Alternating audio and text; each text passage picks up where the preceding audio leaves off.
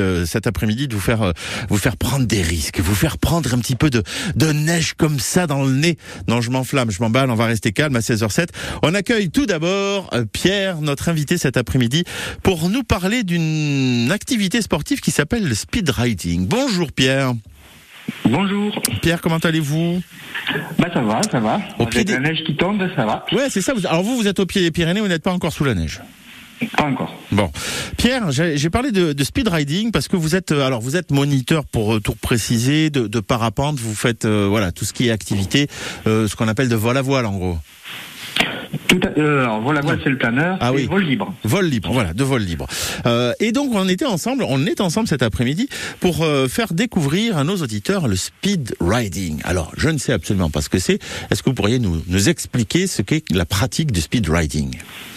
Alors c'est une discipline qui est née dans les années 2000. Ouais. Un mix de ski, parachute, parapente et kite pour les connaisseurs. Ouais.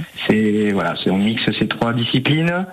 C'est descendre les pentes avec une petite voile, de manière à pouvoir skier les pentes et voler ce qui n'est pas skiable, falaise, et descendre à grande vitesse. Voilà, c'est une multitude d'activités qui se combinent. Alors c'est une activité qui se pratique dans les Pyrénées. Vous le faites dans quelle station, vous, Pierre, avec votre équipe ? Alors, c'est Guzet. D'accord. À Guzet-Neige, dans l'Ariège, dans le Haut-Couserans. Ok. C'est une station qui se prête particulièrement de par la physionomie des crêtes, des pistes, de tout ça, pour faire du speed riding ? Tout à fait. C'est une station sur les Pyrénées qui est assez propice à l'activité, notamment sur son domaine haut. Mm-hmm. C'est une discipline qui se pratique en hors-piste à l'intérieur du domaine, ouais, et non sur les pistes. Donc, il faut quand même de l'espace et des pentes assez dégagées, ouais, ce qui est le cas sur notre domaine de Guzet.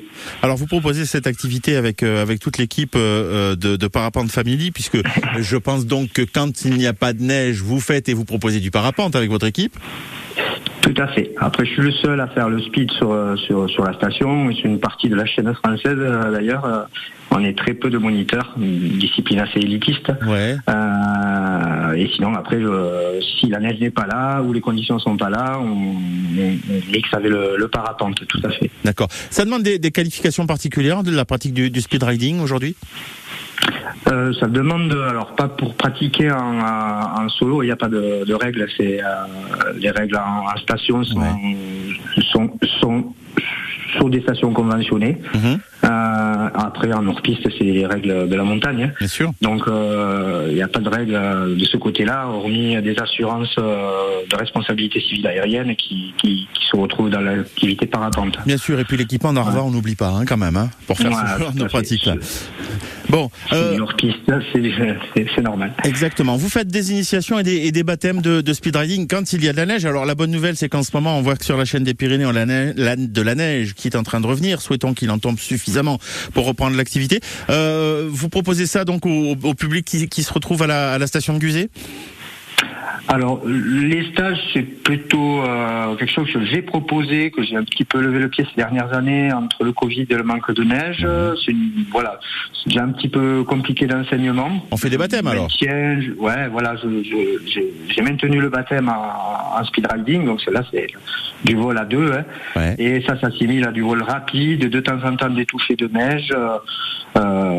C'est un petit peu les montagnes russes à la montagne, le manège, quoi. On rappelle que du coup, quand vous volez en duo, vous êtes le seul à avoir des skis, parce que si on a deux paires de skis, ça fait 4 skis, et ça fait tellement de possibilités de se casser la figure.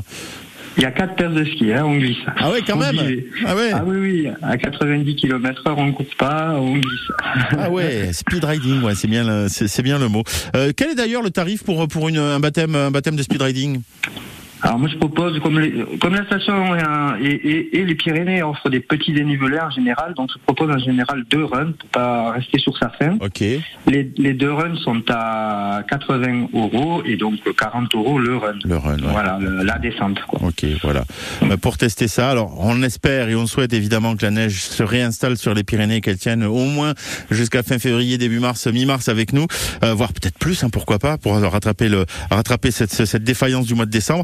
En tous les cas, un site internet, c'est Parapente Family que l'on va chercher sur internet pour pouvoir se connecter et prendre rendez-vous avec vous.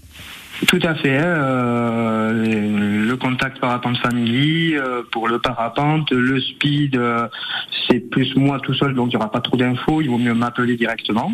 Voilà quoi. Il y a les téléphones évidemment sur le site internet en se connectant.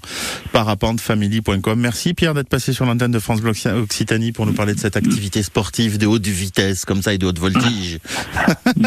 Avec plaisir, avec plaisir. Bon, merci à vous en tout cas. Et on croise les doigts pour que la neige s'installe durablement. Ouais, on croise les doigts pour les Pyrénées, tout à fait. À bientôt Pierre.